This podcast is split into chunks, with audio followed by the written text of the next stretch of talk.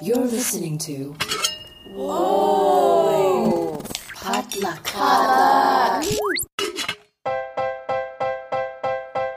And hey everyone, welcome back to the Good Pop Culture Club. It is, let's say, Friday, June the 25th.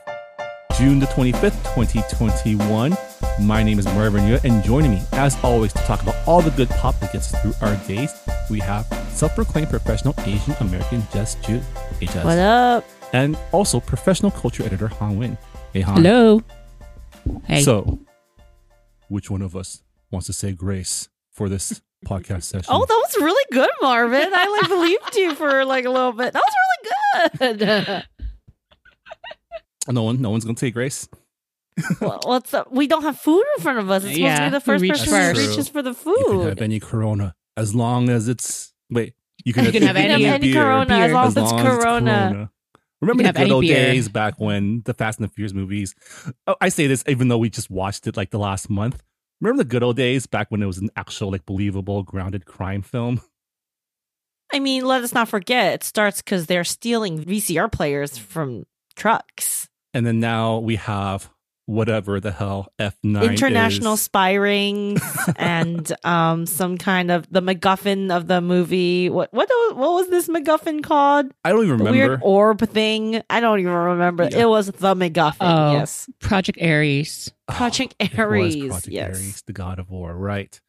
In case you are confused, uh, this episode we're talking about the brand new, long-awaited next installment of the Fast and Furious franchise, simply named F9. That's coming out, I guess, today. Uh, but Han, Jess, and I went to go watch an advanced screening of it two weeks ago. At this point, two and a half weeks ago. God, and we have been sitting on our hands waiting to talk about this film. So uh, we're gonna have a great conversation about it after the break. But uh, before we get to the um, wacky hijinks of our crime crew, let's find out what pop culture is us through this week. Uh, let's start with Jess. What's popping?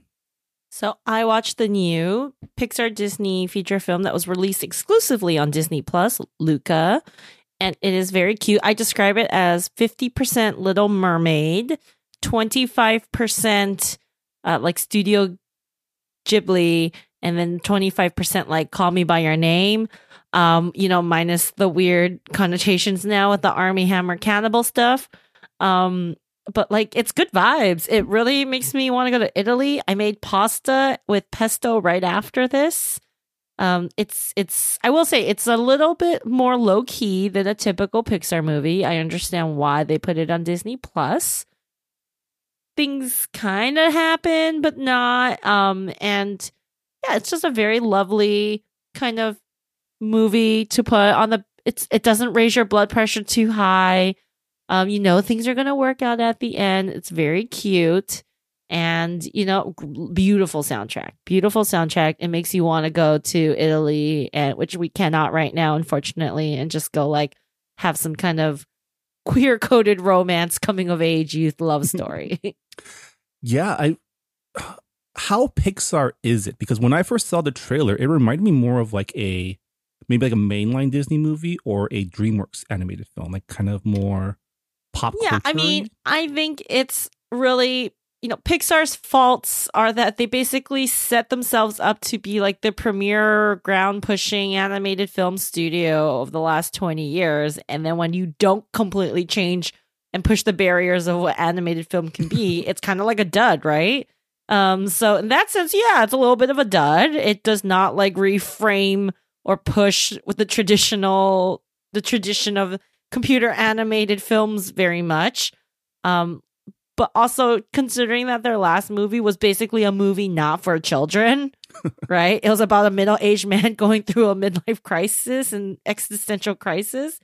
You know, it is a little nice to see them kind of return to something more sweet, a little more simple. Um, you know, it's focusing on the trio of kids. I will say the portrayal of abandonment issues and family was real intense. and I'm kind of just hoping that they make a sequel like 10 years from now, kind of like a before sunrise, after sunset kind of vibe, like old lovers reconnecting. Okay, so they don't like the, the two main characters are two boys. They don't explicitly like have a romance in this film, but hundred percent queer coded. Like it's there. That's why there's a lot of comparisons of Call Me by Your Name. Shout out to the New York Times article with the headline Calamari by Your Name. Fantastic. worth it just this movie is worth it just for that headline. And so it is just this very sweet kind of it's like this weird mix of like sweet, bittersweet, lingering like nostalgia, but with that Pixar shine over it. It's very sweet. Sounds cool. Uh, yeah, so check it out. You know, it's, on Disney if you have Plus, Disney? Plus. It's free. Yeah, don't gotta pay anymore. It, you don't have to pay. It's not a premiere access. It's just available on Disney Plus. Oh, that's good. Very Awesome. cute. Make yourself a plate of pasta and maybe some calamari on the side, Oh God. Mhm. and watch yeah. it. All right. Han, what's popping with you? So the opposite of what uh, Jess Hey, was that's my watching. job. What are you talking? Why are you taking? Well- why are you taking my my vibe away from me? in a in a different way. It's not depressing, but there is no subtext at all. It is all context. It is right there, like text. It's text on the screen, um, and sex on the screen. Um, what I'm talking about is a new show that will be out by the time you listen to this. Uh, comes out Friday, called Sex Slash Life or Sex Life. Hmm. Um, basically, it is. It's not great, but people are gonna watch it, and it is entertaining. Uh, it's basically a housewife named Billie. She's pl- pay- played by Sarah Shahi. Um, kind of Oh. is a little bit bored with her, you know, perfect marriage out in Connecticut with a huge ass house. Um, she has a young son. She's married to Mike Vogel. Um, and Oh, hey. uh yeah we'll talk about him in a minute and then um and she has a new baby so she's been journaling on her computer and um the most recent thing is she's been kind of journaling about is before she met mike vogel's character whose name is cooper she had dated a guy named brad and brad was this aussie tall dude who was a record producer and apparently the best best sex of her life um and so she's been kind of missing that because you know she's she's tired all the time and has this baby and she's taking care of the baby and the husband's been doing you know mike vogel's been off doing his work thing and he gets home he just wants to watch the game. So sex hasn't been really happening between them. Um so she writes this in her journal and all of a sudden like the next day he reads it and he's just like who the fuck are you? And then he like takes her over the counter. So um the deal is it goes back and forth and back and forth between the present with her and her husband and her flashbacks of her relationship with this Brad dude. Now Brad is still sort of in her life because like he's still in New York over there and her best friend happens to be in his circles because she's in the music community. So of course at some point there's going to be an overlap. Um and I'm only on episode 4, but I have to tell you there's full frontal male nudity in episode 3. Um not a spoiler, I don't think. Just look forward to it what? it's it's it's it's uh it's it's important to the plot, I guess. Um, but yes, Hod. Important to the plot. but the weird thing is this. Okay, so I have a few discussions of this. Like my, in some ways, it is very sexist and very basic, and the things that like this character is so upset about, and like she got herself into this mess. But sh it's you know, but it's also of course you know about like embracing your sexuality and things like that. But her like this guy Brad was so problematic in so many ways. But when we're talking about the sex, part of it is female gaze, which is, I guess, maybe why we see dick. I don't know.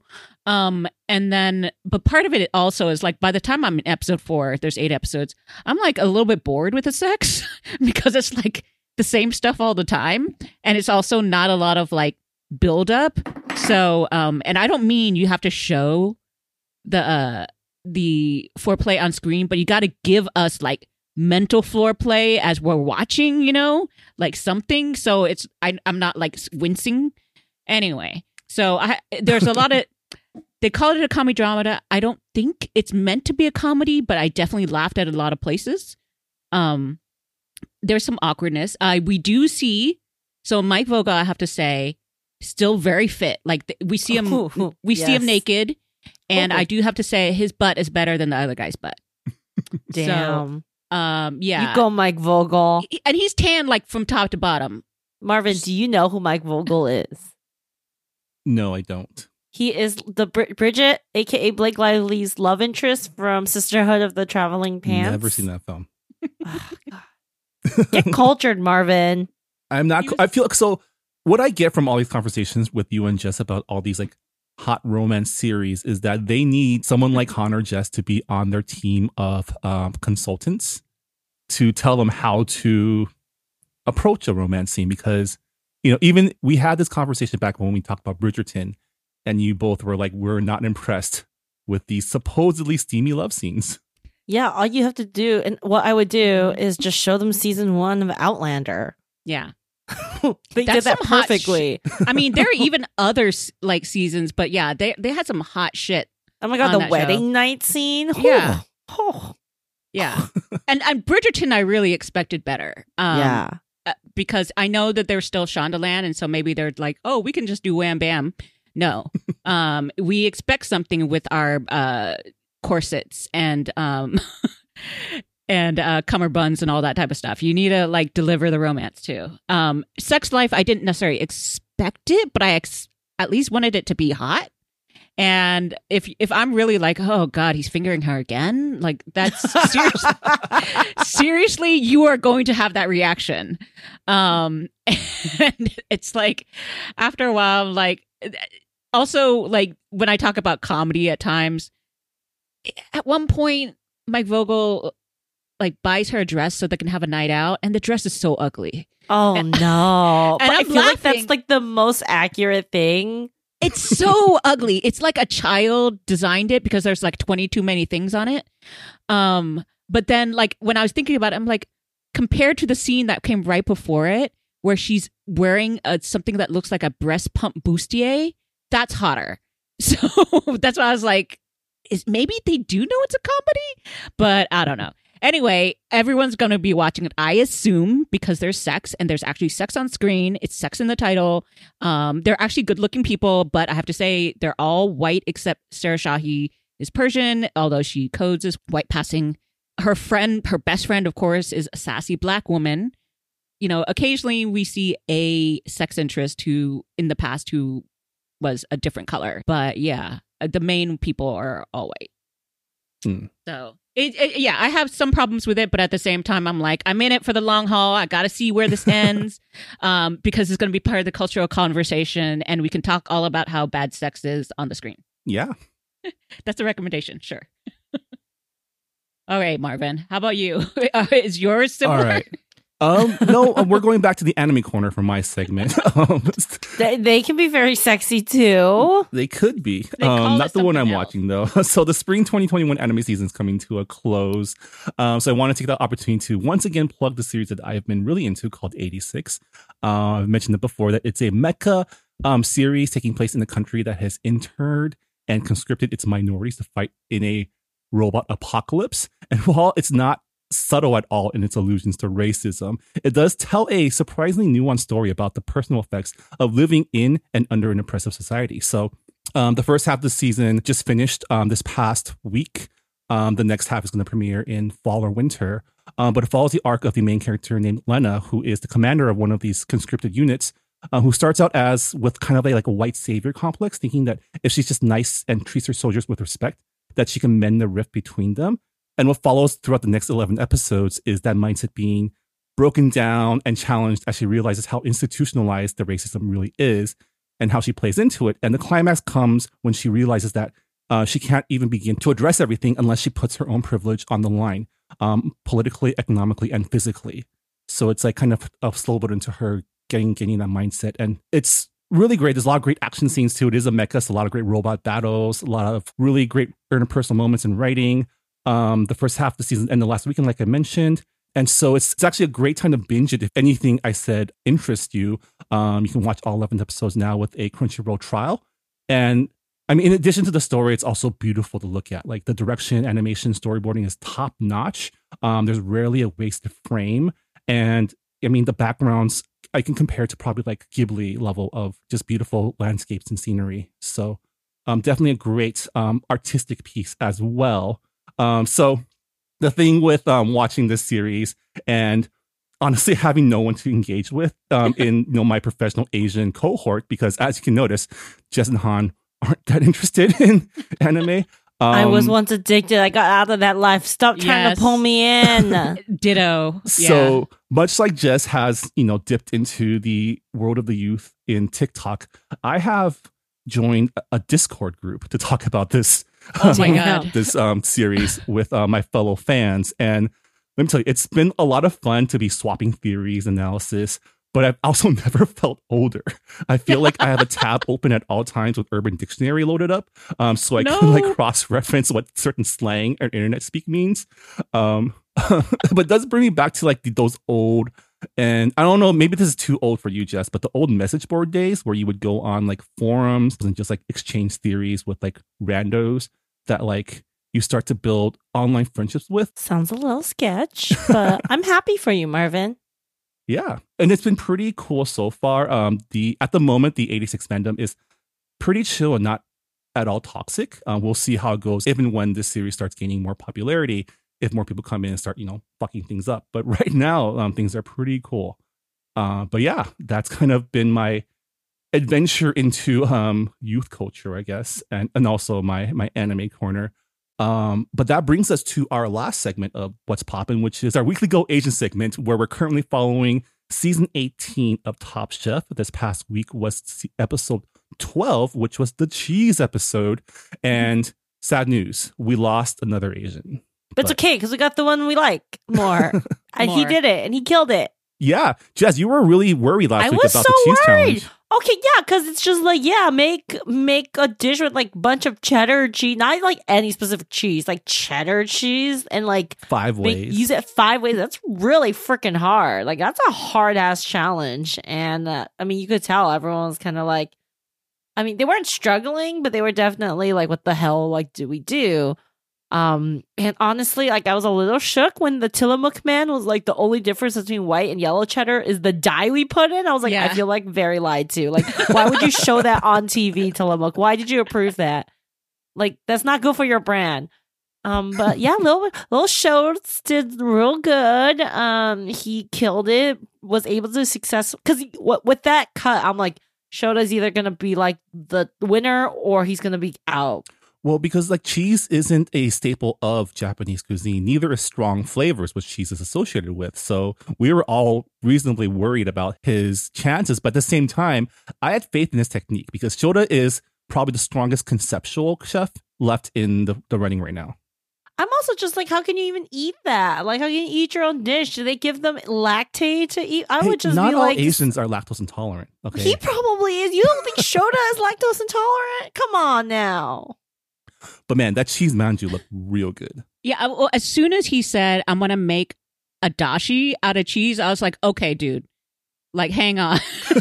um, like, you clearly need to get this right. Cause I was just like, how in hell do you get that to taste right and not just like a bunch of oil? You Yeah. know? Like, do- would that even taste good? I'm just, I'm just trying to envision. Like, is there actual like bonito in there, or like which is fish and cheese, which Mhm. Typically Yeah. does not work? I'm just like, we can talk about fish and cheese. Han, yeah, Han has issues with that narrative as well. But before we get to Yeah. Jamie's dish, um, if anyone could pull it off, I knew it was Shota because um, at this point in competition, late game, all the chefs are at the highest level, right? Um, they're all chefs that can conceptualize and execute at like complex levels. Um, so it really comes down to who has the best, like not only who has the best technique, but who has the best concept. And I think as a Japanese chef, like Shota, you know, Japanese cooking is all, all about delicate flavors, right? So if anyone can like kind of thread that needle, I feel like Shota would have been the guy. well, well, to quote Marvin, to quote you back to yourself, you are always the one who's like analytically like, oh, Top Chef is like three phases. The first is just like you knock out all the people who can't technically compete. Then it's about like conception, and then it's about like voice. So we are definitely at the point of the competition. I mean, it's the fi- final this week. Um, this Thursday, we're gonna, you know, it's about voice. Like who has a point of view in their food, not even just conceiving, putting together dishes, but who has like that next step. And like, yeah, I mean, I think all three chefs are pretty they are pretty good at that. Obviously, Dawn keeps forgetting things, which may be her downfall. I think she's also just probably going through a lot. Yeah. Um, you know? Before we get to the final three, let's talk about because what you bring up is exactly the reason why Jamie couldn't make it through this week because her her conceptualization like experience, let's say, is not at the level of the other three chefs. Right? She Yeah. she has great ideas, but she doesn't know how to pu- put it together, and that's her. Well, that's I been mean, her issue. it's not even that she has great ideas. I think she has an idea and she I think she's a decent chef, but I think that's not next level. And so faced with like this concept of five cheeses, she just didn't really think about all the ways that it could cohere with her main ingredient. Yeah, and um I mean, I know yeah. the judges docked her on her combination between fish and cheese, but I I was wondering the whole time what's wrong with that. Yeah. So I have many uh, opinions and thoughts about fish and cheese. Um, uh, they they were giving her grief, and they said it like as if it were true that fish and cheese never goes together, seafood and cheese never goes together. Um, but like literally maybe three years ago on Top Chef, someone did fish and cheese, and they're like, "I usually hate fish and cheese, but I love it," and that was Padma. And Tom Colicchio goes, "Yeah, like yeah, you got me," because they had like a smoked like trout and then a a, a, salty cheese, and that sounds amazing. So, um, the deal is, I immediately because I have once been shamed for have, wanting cheese on my seafood at an Italian restaurant, and the guy would not grate it on there, or he did it very reluctantly and like tried to really shame me for about it. So I looked it up, and I've been looking this up like every year because it always comes up, and you know there is a huge prohibition on seafood and cheese, but it's only in theory. Um, Italians really hate seafood and cheese, and so I think they kind of have like made that a thing where everyone knows supposedly that it's wrong.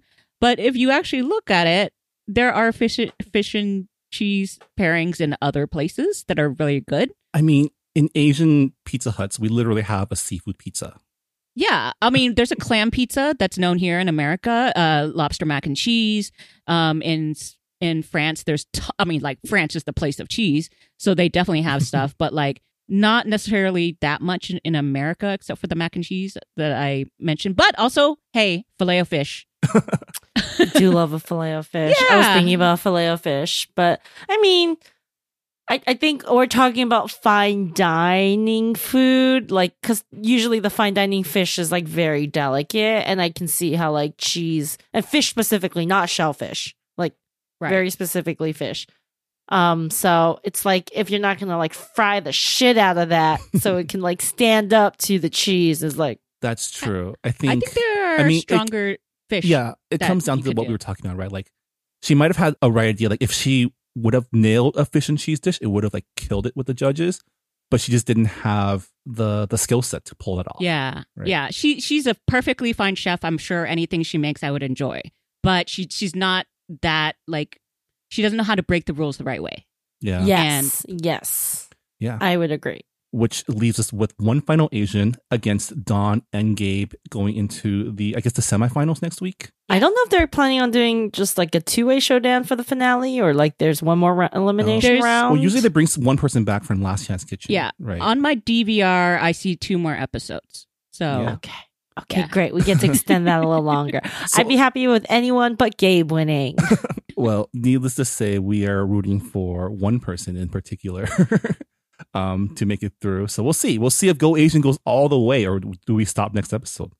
Uh, Who you know what? Here's my theory. My theory is he went all the way, and that's why he's so great on Instagram because he he he can be happy about the whole process, or at least he makes it to the final. Yeah, we'll see.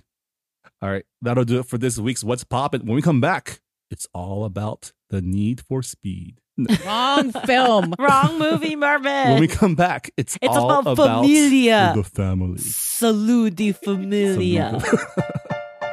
Stick around.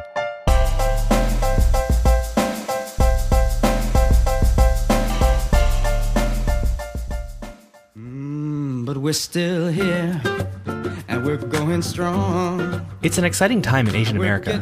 There are more movies, TV shows, books, and music reflecting us than ever. But all of these represent just a small slice of Asian American culture and experiences. So what do we do? Tell more slices. Asian Americana is a show that explores these slices of distinctly Asian American culture and history. We've talked about how Chinese Americans built California's Sacramento Delta, the art scene turns gallery institution giant robot, a play that explores the lost Cambodian pop music of the 60s and 70s, and, of course, Boba, just to name a few stories. You can find Asian Americana at asianamericana.com or on your podcast app. And we're getting tired of proving we belong. All right, welcome back to the Good Pop Culture Club. Um, this episode we're talking about F9, the latest entry in the Fast and the Furious franchise. Um, it's coming out today, um, June the 25th. It is an American action film directed by Justin Lin, who also co-wrote the screenplay with Daniel Casey. Um, it's the first film since Fast and the Furious 6 to be directed by Lin, and the first since Too Fast, Too Furious to not be written by Chris Morgan. Um, F9 stars all your favorite Fast crew: um, Vin Diesel, Michelle Rodriguez, Tyrese Gibson, Ludacris, Jordana Brewster, Nathalie Emmanuel, Helen Mirren, Kurt Russell, Charlize Theron, and also adding to the mix, John Cena and Michael Rooker, um, and returning um, to his rightful place in the fast crime crew, um, Mr. Sung Kang. The film follows um, Vin Diesel's Dominic Toretto, who has settled down in like some sort of farm countryside with Michelle Rodriguez's Letty um, to live with his family out of the game until Kurt Russell's Mr. Nobody's plane gets shot down and has a, a MacGuffin stolen from it. And he gets pulled back because the perpetrator of said heist is none other than his long lost brother Jacob, played by John Cena. Who so happens to be some kind of international super spy? Just putting that out there. Guys, what what happened to this film franchise? I mean, we I mean, okay, so this is the logical conclusion of the arc started from the last entry when um the international cyber terrorist Cypher, played by Charlize Theron, enters the picture and turns this um film into like an international super spy film. But I don't I, I don't even know where to start. I guess we'll start with general impressions. So the way we'll go about this discussion is we'll start with our spoiler-free impressions and then move into a more spoiler-filled talk for those of you who've already seen the film and you just get stuff off your chest because holy shit, there's a lot of things we need to get off our chest about this film.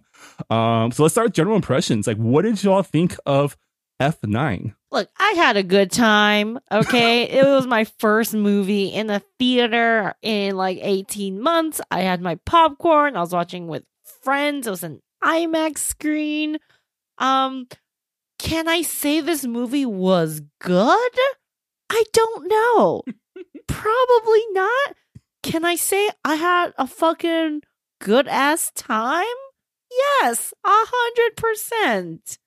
Um, and I'm very interested to see because Justin Lin is doing the last three. This is the last like sub trilogy within this mega series 9, 10, 11. They say they're going to end this crew, like the story of Dominic Toretto, after 11. So I am hoping they have a plan, larger plan. Obviously, they brought back Charlize Theron. You know, there's some really fun cameos. There's some very great scenes. I just don't know if it really gets to the same set piece level as some of the older films. Wait, which wait, is- wait, wait, wait. Okay, not to like give away what the set pieces are in this film, but are you sure you want to? set pieces well some of those set pieces were in story i think i think that they're trying to make the set pieces more in the story and ramping up the story like the story like stakes instead of some of the action stakes No, I agree. yeah. As far as what's exciting for us to watch is different from what is just crazy in theory and narrative. So, yes so before i feel like the narratives were all very very simple and then they would just you know insert them into very insane action set pieces and now it seems a little bit more of the reverse where after so many you know or the well, again no spoilers but like that final set piece where like it's an insane idea but in reality like the action is not very actiony I so this is my feeling when I was watching this film. This is the feeling I had watching this entire series as we then watched one through eight over the past few months, but especially in this film, it felt like the kind of story like my eight year old nephew would tell me about what he's playing with his action figures. Like, and then this happens, and then this happens, and then they go here. And it just felt like I don't know how much of this is Justin Lin's writing, but like he's got to be in on it, right? Like he's got to be like, oh, just, Oh, the whole team is in on it. I mean, I think, and maybe I think there are some times where this film in particular goes a little too heavy handed on the meta commentary.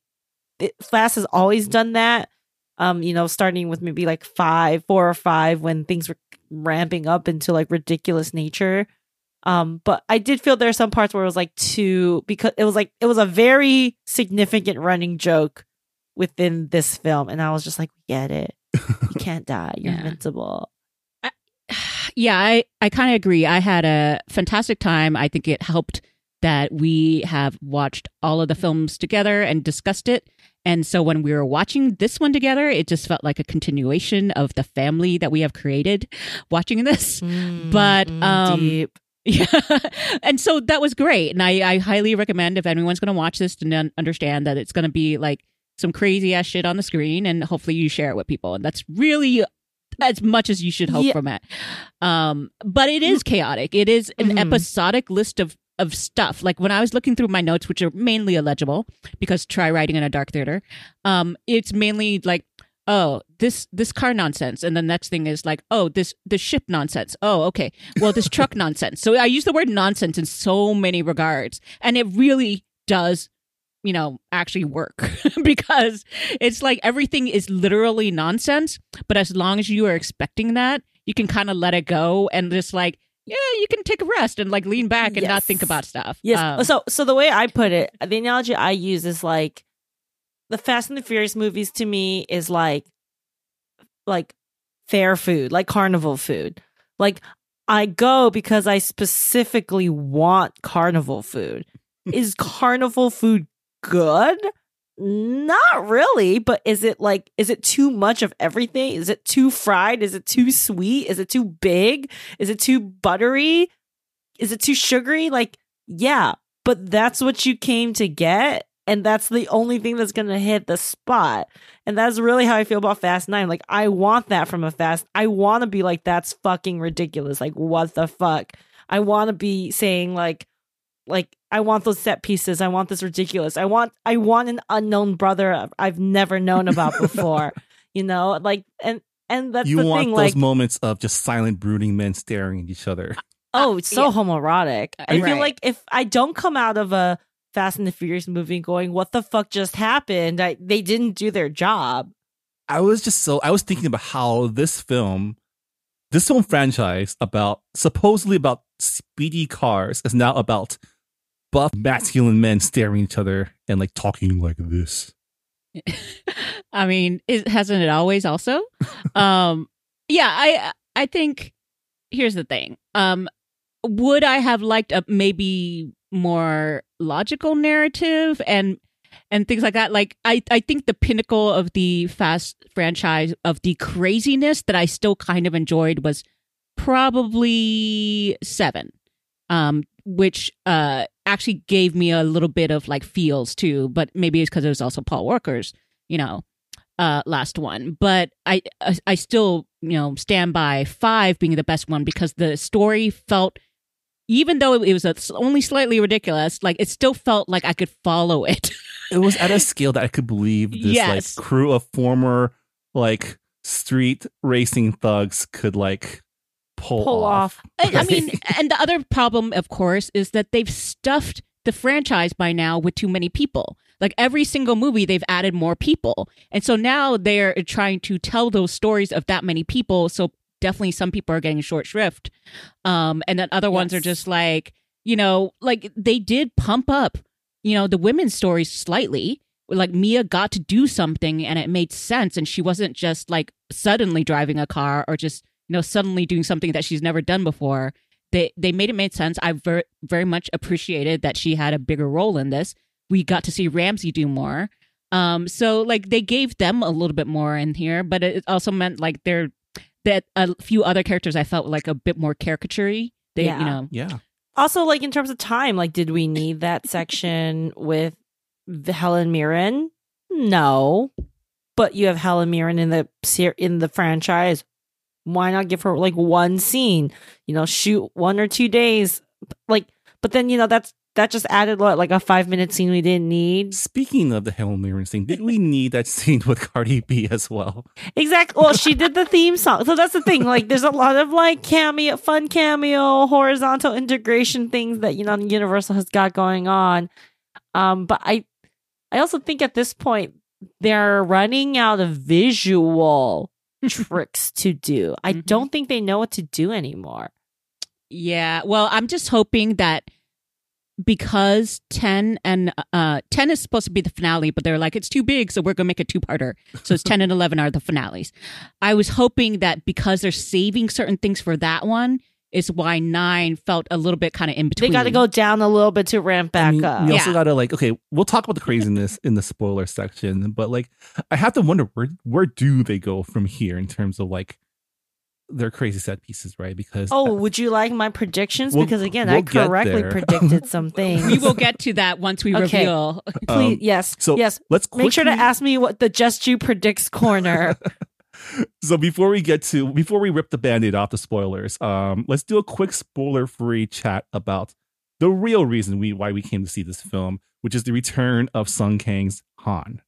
Um, did you guys think it was pulled off well? Like, did it live up to your expectations? Because we did, we not only got Han, we also got Han's charge, um, played by um, Anna Sawai um, in this film too. So we got like double the Asian representation, triple if you also include um, Jason Tobin's character coming back from Tokyo Drift. We didn't even mention we had like cameos from Tokyo Drift as well. And let me tell you, Lucas Black is not looking so good. he is these not days. aged well. This is what happens when you are a white man Well, in a also, cast full of not white people, and everyone else has aged more gracefully. Let's be real.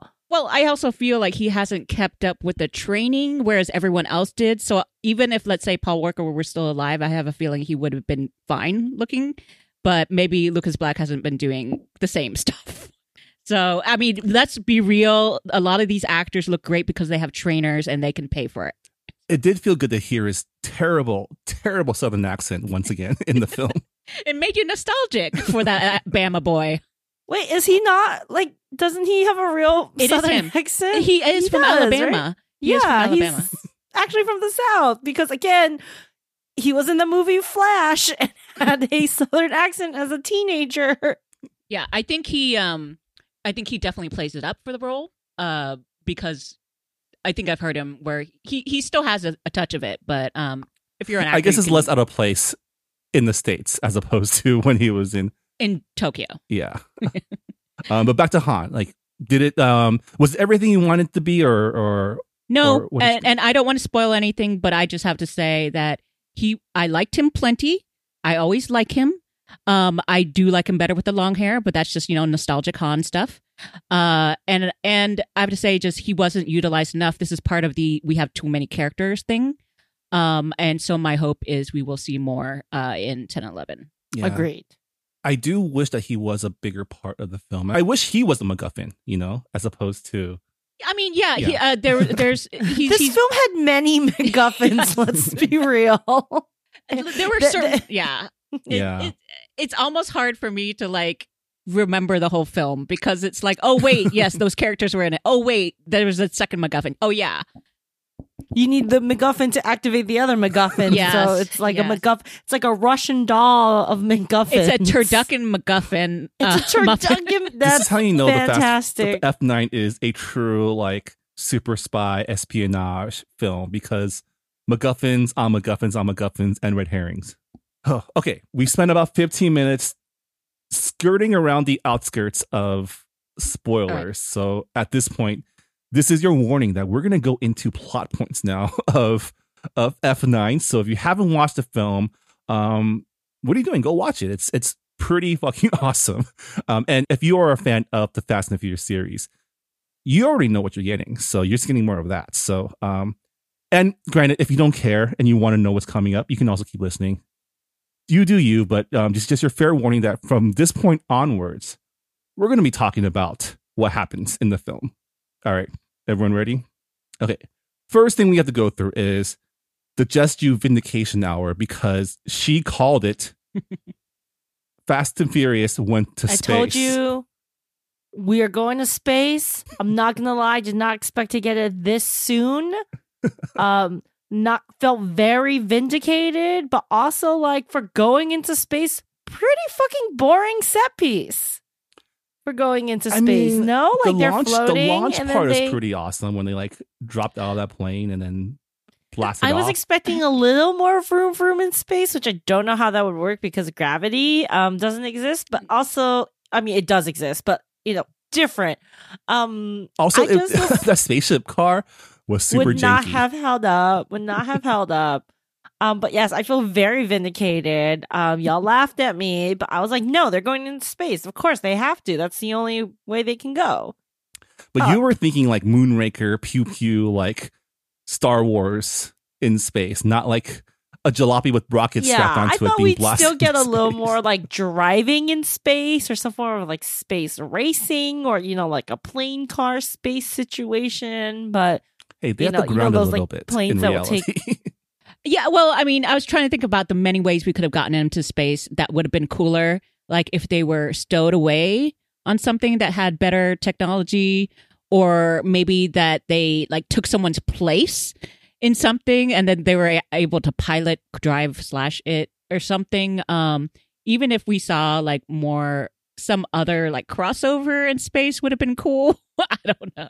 Uh, if they had, if they drank some Tang, if they did anything, you know, in space that was very spacey, I think I would have enjoyed it. Um, if they played with the zero G's more, perhaps there was only Mm. one like joke there. Um, yeah, I feel felt like the the fun of the space was basically when we got to find out they were going to go to space and you know like Jess was like having a heart attack and then um and then sort of the run up of them going to space but once they were in space it was pretty boring I mean, it was pretty. It's it's a pretty good move by Justin Lin to um have the Chekhov's rocket car, um, put on the mantle like a third through the movie, only to be taken off the mantle at the climax to say, "Oh no, we're going to space in this car." yeah that's where the Tokyo Drift people come in because they're like working with some rocket car randomly who knows why why would you have it and of course it explodes so if when we find out they're going to go to space you're like is it going to explode hmm. uh physics says no um, yes, there was it. Fast and Furious physics says no. Fast and the Furious physics also says that you can jump from moving to car to moving car in very slow, low, fast cars when you're like a what. 300 something pound former wrestler and slide into like the little passenger window of a of a I don't even know what car Han was driving but when John Cena's like you know fish squiggling into that little car I just like could not I burst out laughing I was like of all Oh, the things You in this burst out laughing movie throughout this film. It was you and It was a probably one of our friends, Laura, who was in the same screening as us, was laughing the entire time at every single set piece. I mean, it's just so ridiculous. But I mean this is like with all the like Mhm. love and like this is a great time. Like I love this ridiculousness, and I always appreciate weird big swings over like this is so boring. I want to poke my eyes out. Um, so laughter's a good thing. You know, the unintentional comedy in this movie is fantastic.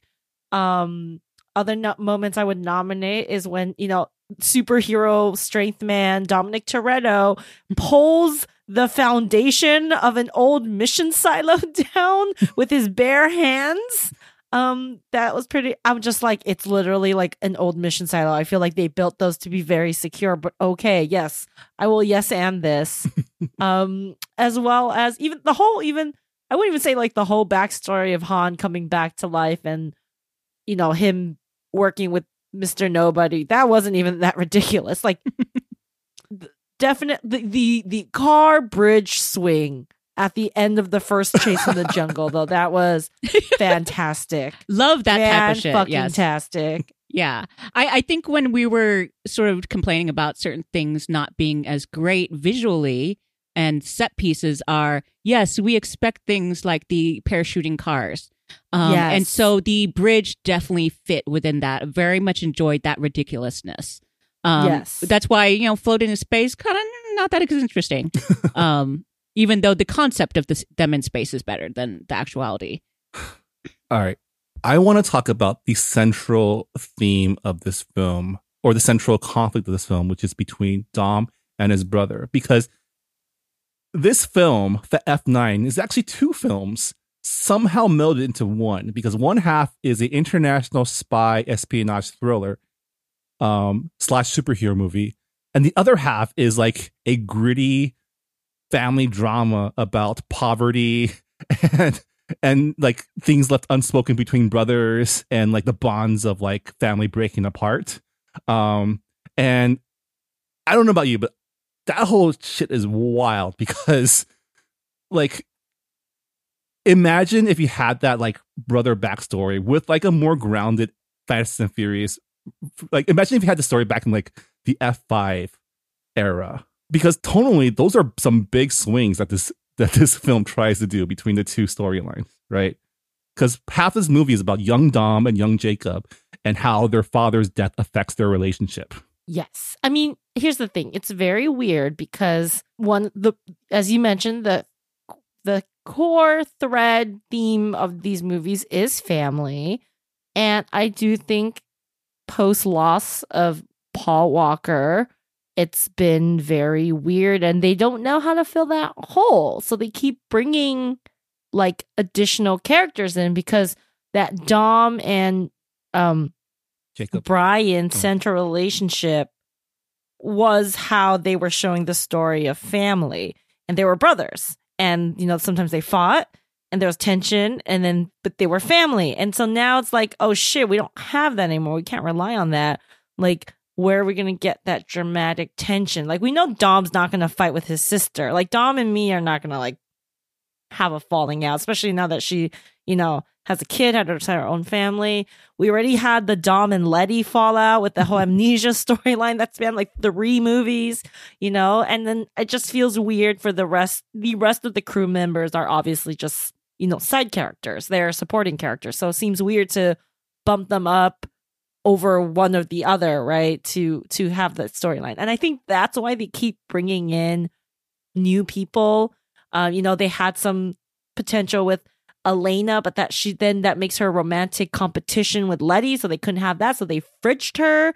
you know, the kid is n- narratively just too young to be doing anything right now, so that's why I think they had store to bring up that like family tension drama again. They invented this brother, like literal brother, and then they're like, oh shit, how do we retroactive? How do we retcon? The fact that Dominic Toretto has a bio, maybe biological, um, but like has a brother, essentially a brother he was raised with. Yeah, I look for someone who has been fighting, uh, you know, wanting Han to come back, and we finally got him back. I'm okay with a retcon in this franchise. Um, you can retcon other things if, if you want. uh, totally fine with that. Uh, I feel like the Jacob one is very small potatoes compared to everything else. um, it's- I, I, I just it though? It just it I does the feel very is, like- weird, and I think because they were. what well, I think, is it's weird is- because this movie was insecure about it. They're like, we have to devote a third of this movie to flashback sequences of young Dom and young Jacob, Yes. and cast actors that look nothing like Yeah. Dom or Jacob. And This is what I thing mean like, I feel like that that flashback film, that prequel film that we got within this film, had more heart to it than the actual like F9 stuff, which is just like spectacle, right? Because I Yeah. actually was invested in like this this story of two brothers torn apart by like things that they can't say to each other. Right, and that- that's that's the main thing, right? This whole entire thing with his falling off his brother and his brother coming back as a super spy for some reason could have been avoided if they just talked to each other after their father's death, right? but that that is the plot of every rom com. Um, is that they can't somehow talk Yeah. right and discuss and but they're really in love with each other. She's so right. yeah, and so I get it. I I think for me they spent too much time on the whole backstory. I if you just told me what it was and made it simpler, I will accept it because it is a Fast and Furious movie. Um, like I'm not going to think too hard about it. I know. I think it is in the uh, uh, in how they performed it, and that for me didn't quite feel right. You know, like Mm. I know I, I, I'm assuming that they're half brothers. I don't know. Um, well, I mean, but yeah, Charlize Theron Cipher does say that um, the Toretto bloodline is very mixed. So somehow Jacob got the Nordic parts of the bloodline, which yes, I mean that is like kind of the part where they're like trying to meta cram in all these things people are thinking, but somehow it raises more I mean, I will say I the- enjoyed that having the background there was fine. What I wasn't fine with is that missing piece. Like, give me that montage of how Jacob goes from this shithead street racer brother to like this international super spy. Like, give me that montage of like, where did he get his training? Did he go to war? Did he join the army? Like, how did he become I a super assumed he joined the army and then went special ops. That's that's the catch-all, right? Special ops. Like Jace, the Shaw brothers also were special ops. um, I mean, that we'll probably learn more in ten and eleven, Marvin. Like, just hold your horses. Yeah, that didn't bother me that much. I mean, I do have to say, training montages I do like. So we were cheated of that, but maybe we'll get a flashback. Um, we we can always get flashbacks. uh, So you're saying F10 will be also a lot of flashbacks of Jacob in the army. If Or not, we'll just or- get the Dominic Toretto prequel, like we got the Star Wars, like episode one, two, three. We'll just get a whole like trilogy with just those two guys, like in the you know sepia toned, you know Instagram filter. We'll get, we'll, we'll get Fast and the Furious colon Dom and Jacob. I would watch that honestly. I mean, even though I will watch any Fast and the Furious sort of, you know, thing. Spin off. Yeah, and I've been holding Hobbs and Shaw just to watch when I'm like when I can fully relax because even though I heard it wasn't that great, it's still going to be good enough. so it's going to be a little dessert. All right, we need to talk about Justice for Han. We need to talk about the details of Han coming back and whether or not we felt justice was served. Um, okay, because- to review, to review, so everyone's on the same page and we all understood the sequence of events that happened. Mr. Nobody approaches Han in Tokyo, asks him to work for him because Giselle was also working with Mr. Nobody at one point, even though she used to be a criminal working for Braga. But okay. Um, and then Han agrees, so they stage his death. And then he has to go steal the one half of Project Ares, which is the MacGuffin in this movie, but ends up um not being the only one after it. The parents get blown up, boom boom, and then there is a he realizes there's a child, the the sci- Japanese scientist child, and so he takes the shot for her to rescue her, and that becomes her pseudo dad. yeah, and then he becomes her protector, a la the Mandalorian, a la Lone Wolf and Cub. Um, I want to see that. I want to just- see Fast and Furious colon Han and Elle. I want to see I'm that. just like, film. how did he survive the shooting? That's more of a bigger question. All right, I so you can buy all the other bullshit that the series throws at you, and the fact that he survived, or he had his the bombing death faked via hologram. Yes, you can't because they said we faked your death with a hologram. I was just like, who's calling the ambulance? You're supposed to be dead. So who saved you? Did ho- did the little girl know to call like, hey, Mister Nobody, like I need you to save my dad, my now dad. Here's the thing I kind of wanted his fake death to be more ridiculous. Uh, I felt a little cheated there. And maybe that was the justice. Like, I really wanted to feel something when I, it was all revealed. I mean, this is the purpose of a Kurt Russell, Mister Nobody character. Is he is the Deus ex machina for any sort of bullshit you can pull up because he is the ex government shadow organization that has access to ridiculous technology, right? Which is fine. Yes. Um, I don't know. Brilliant invention. Whoever wrote that in. um, I'm just really glad they didn't force Scott Eastwood down our throats this movie. Thank you. He was very boring, Oh. and no one likes him. Yeah, I I didn't see a point with him. yeah, but It's I like agree we already with have like the goofy butt of the joke. It's Tyrese. He does it better. We already have a relationship with him. Like we don't need Scott Eastwood to do that. I mean, I was glad to see Han and Sean's reunion. That was sweet. But I do agree with Han that like we need more Han. Yeah, I always agree. We always need more Han. We always need more Han. Um, you know that little that little tidbit at the post credit scene Right. where he like confronts Shaw is like some of the most like like charged like that's the most charged like two seconds of the movie. And that was what we wanted. We wanted justice for Han. And you can't have justice without justice against the person who wronged you. Right. Maybe they'll take out this in ten and eleven. We but also this was I mean, yeah, I, I wanted to see Han confront Dom and say, Hey, so um the dude who you thought killed me, apparently you're having barbecues with him now? What gives, Yeah. bro? uh, also when we're talking about justice for Han, that last scene we finally get him sort of like leaning on the door jamb, and I was like, yes, that's sort of like that swagger I wanted to see throughout the whole se- movie because I felt like that was the sexiest scene uh, for him throughout the whole thing. Right. Because it's And not justice unless the other person repents, right? And apologizes. It's just he had attitude there, and it and you know as much as I loved everyone hugging him at that first scene, I was kind of like that was kind of like didn't feel quite right. so we all agree, right? Justice for Han, not fulfilled. We need to keep the It's hashtag ongoing. alive because he has not achieved justice yet. Justice He's is not on- achieved. yeah, Yes. justice is an ongoing um effort here. we can't just like rest on our laurels just because he's alive. All right, really quickly, um, because Jess wanted us to say this. What do you think is the most ridiculous point? Uh, the most ridiculous thing that what is the most ridiculous nonsense that happened during this film? Nonsensical nonsense. I mean, yes. Uh, again, nominating Dominic Toretto pulling down the mission si- foundation of a mission silo with his bare hands underwater. It it was like it, it was like Samson and Delilah, Christ like. There was so much symbolism there with his two arms, you know, outstretched and pulling down a building on top of himself. Yes. um, I would also even, you know, this is a little bit more low key, but I think fairly ridiculous. Just the whole like John Cena zip lining through It's London. So good. So Having good. like it all set up with his like little zip line stop point so he can zip line to the next building. Um Or Dominic Toretto intercepting him mid zip line, knocking him into another just- building. It's just I really could watch the whole movie with him just ziplining in the background. yeah, he looks so unbothered, like just so unbothered. Um, love it. I wouldn't say space.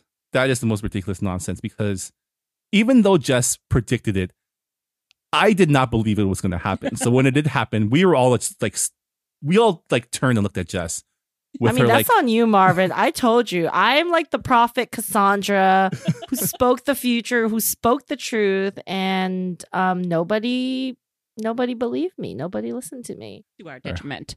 And mine, okay, is uh magnets. Uh who right. knew with all that of the thing. with all of the technology, them going into space, uh, jumping off cliffs with cars, and all this other nonsense, that the, the one one of the biggest plots in this film is strong magnets, Yes, uh, electromagnets Yes. in particular. And so, my favorite scene. There are many good magnet scenes, but my favorite scene is when Ramsey, who we learn has never driven a car, um, has to drive a truck, and she somehow is running uh, parallel with um, Jacob's car and then sees him on the other side of the road, turns on the magnet so he can get pulled in through another building into her car. right, right. She's not on the other side of the road, but on the Right. other side of a block, Yes, like You- it's- through it's a a- building. Yeah, you can see them like th- what like every time he passes through, then you can like see like flashes of his car, and so she they're like pacing each other, and then so because she's a brilliant driver at this point, um, she she knows how to just time it just right to turn on the electromagnet, and it pulls his car right into their truck. Um, that was pretty cool. yeah, that was Yeah. badass. Like I gotta say, we got a, a lot of mileage out of those magnets.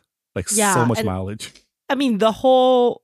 I mean, there were like at least three major scenes because the last big car chase was also like they were using the magnets to like throw shit around, and I'm just like, yeah, I cannot believe the set piece is contingent on magnets. Yeah, there's like this timing thing when- where it's like, here we'll pull you in with a magnet, but then on the arc of our turn, we're gonna release you from the magnet, and it's just like, whoa, you guys are like experts at magnets now. very good, very good handle on the magnets. Um, and you know, we even had that in like there were like like person fist fights, not dealing cards. There was like a magnet moment there, so they really got a lot of yeah, they got a lot of play off the magnets. yeah, that made me happy. I also love the mirroring of the end of the first movie, where at the end of this movie, Dom hands his keys over to his brother to let him drive away in his 60 second car. That was sweet. And, you know, I think I turned to Han at this point and I was like, wow, redemption within one movie, eh? like he committed so many war crimes. Yeah, usually you're the enemy for a movie, and then the, and then usually by the second movie, like Shaw, you know, then you can come back and be a friend somehow. But uh, yeah, no. I mean, he's family, I guess. So fine. It's literally family. Literally family somehow. All right. Okay. Last question for y'all: Is F9 good pop? Yes. Yes. Look, say what you will about F9 or the Fast and franchise series. You could think it's dumb. Um, I don't think it's hurting anybody. And here's the thing the success of the Fast and the Furious franchise has done more for diversity and inclusion and casting and behind the scenes than almost probably all the freaking initiatives we've been fucking trying to do combined, okay? Because it makes a shit ton of money around the world and it proves that you can have a cast of non-white people leading a very lucrative film franchise. And so your whole point about like only white people sell films is moot point. Like you cannot forget that. And we are in 9 movies out of an 11 series plan. There's been a spin-off. I want an all-female version. I want the kids version. I want a TV show spin-off. I want everything. Please, please. Yeah, definitely good pop. It's just good fun. And like Jess said, it's not really hurting anybody. You know what you're getting into. And just the fact that, like, I love that this has become like Justin Lin's calling card, which is just ridiculous action. And this gives him the opportunity to just do whatever the fuck he wants without like any prior like like with Star Trek, he's like constrained by like the mythology and like the the expectations. But with Fast and Furious, the expectations for a Fast and Furious movie is what shit will this film do crazier than the last movie? Yes. It also, I really like this narrative that a lot of the fast movies have done on the behind the scenes or production side, where they're like, in this era of CGI, we spent three months and a million dollars to shoot this 15 seconds of film. Like that scene with the car going through the shop with when Ramsey turns on the magnet. That was real. They literally like got, threw a car through a, a fake shop window, but a shop window nonetheless. And um, you know, obviously there's still a lot of CGI in this movie, but the fact that, you know, at least one of these ridiculous set pieces or like action sequences is done in reality, like the fact that they're still doing some practical effects, like actually dropping cars out of an airplane or, you know, putting a vault over a car and driving it through some streets. Like, I love that. I have seen enough Marvel movies at this point where I'm just like, I'm so tired of CGI. You know, nothing's fake. We're all just in the Matrix. So the fact that Justin Lin chooses to throw a car through a window just really grounds me. Yeah, no, I have to agree. I love a practical effect. This is also why I like things like puppets. you know, not just hey, maybe yeah, that. I love a puppet. I mean, maybe that's where we're going next. Maybe there will be puppets in F10. Um, we didn't do your projection yet, but uh, yeah. So Yeah. I love I love practical effects because it gives you that extra sort of like um, tactile, uh, um, dynamic feeling that it feels more real uh, because they kind of did it, and um, and it, it makes me feel like because you can also tell that they do it. Like you can tell what's CGI and what's not sometimes, and um and and so yeah, your your senses appreciate it more. So yeah, I lo- I love it. I love it for all those reasons. Yeah. All right. Like Han said, we need to know Cassandra, Okay. F9 Cassandra, Yes. Fast and Furious Cassandra. What can we expect for Fast and Furious 10 and 11? okay, they're obviously setting Cypher up, aka Charlize Theron's character, up to be the big bad for the remaining of the question. They're raising the stakes. She killed Elena, who is the mother of Dom's child, and you know Charlize there, and you've paid her the money. You're gonna use her. Looks fantastic, you know. In those, she, she was wearing like some kind of like red pants or some leather pants or something. Like looked great. So Cypher is now escaped. She is going to go on the black market and she's going to buy a bunch of weaponized velociraptors. These velociraptors are going to be sent to descend upon our fast crew, and Dominic will have to uh, outrun some of these. You know, I assume they've also been genetically modified at this point. These super fast velociraptor packs. So now we have this weird duality between like a human family and a raptor family, right? But it's Dominic Toretto. He's ultimately, you know, you look at Dom Toretto, man, human, animal, dog, you're going to fall in love with him and be on his side. So Dominic Toretto is going to pull that energy and be like, no, I'm the alpha. And then he's going to eventually have the velociraptors on his side and like send it back on them. Okay. And then that's like number 10. Number 11, we got to ramp it up even more. We have to find a way to get Godzilla and King Kong into this. All right. Um, I'm not quite there yet in like the story breaking, but I do think he's gonna drive up the spine of Godzilla and launch off Godzilla's head to, you know, accomplish the mission. Accomplish the mission. So you're saying that the Fast universe is going to combine with not only the Jurassic Park universe, but also like the Universal um, Monsters universe. Yes, sorry to cross IPs, but like Thanos, it is inevitable. Yeah. I, I agree. I think the the extra agree? yes, because like when you get the Velociraptors into 10, I think the extra set piece that we're missing here is because you know that the Velociraptors are smart and they can open doors, they are also now able to drive cars. Um and so there's gonna no be way. Those I like arms this, are like way this, too like small this. for to drive a car.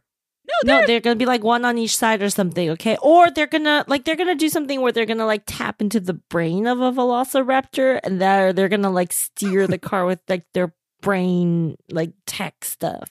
Yeah. All right. it'll be good. I am shitting on this right now, but if when when if and when this comes to pass, I will I will admit that you are the master. Yes. Yes. And my Must prediction is bow down yeah. to me. My prediction is puppets. I have no All right. reason for saying that. I just like puppets.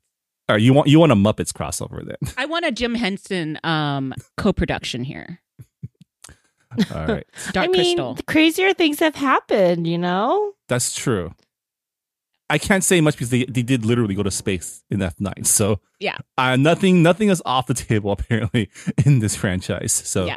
We thought the sky was the limit and it's not even. The sky wasn't the limit. It's not. They broke through the sky, the All right. atmosphere.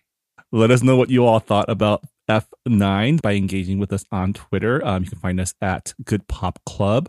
Uh, Jess Han, if people want to talk to you all on Twitter, where can they go? I am on Twitter at Just Jude Tweets. And I am at Anonymous. And you can find me at Marvin. Yeah. Um, before we go, the Good Pop Culture Club is a proud member of the Potluck Podcast Collective. Uh, check out our fellow Asian hosted podcast by going to the website podcastpotluck.com. And yeah, that'll do it for our discussion of F9, the ninth installment of the Fast and the Furious franchise. Technically, I guess it's the tenth, right? Because Hobbs and Shaw was also is also included in that. It's on the side. It's They it's have on no the side. they didn't have any F's in their title, so it doesn't count. That's true. and man, what a ride it has been. Um, I can't wait. I guess F10 is coming out, what, in two years, probably three years? Um, any predictions on what the title will be? Fast 10 your seatbelts. If it's not that, I'm going to stage a coup and I have some words for Justin Lin. Oh, maybe FX. Oh, Oh, that's good. that's That- also good. Isn't that like Final Fantasy? Like No, that's cor- FFX. I feel like totally FX different. has a lot of different. FX is also a Korean pop band that is like no longer together, but mm, Mm. mm, mm. FF Extreme. Fast Furious Extreme. All right. Thanks for joining us for another edition of the Good Pop Culture Club. Uh, we'll see y'all next week. Bye, everyone. Bye. Bye.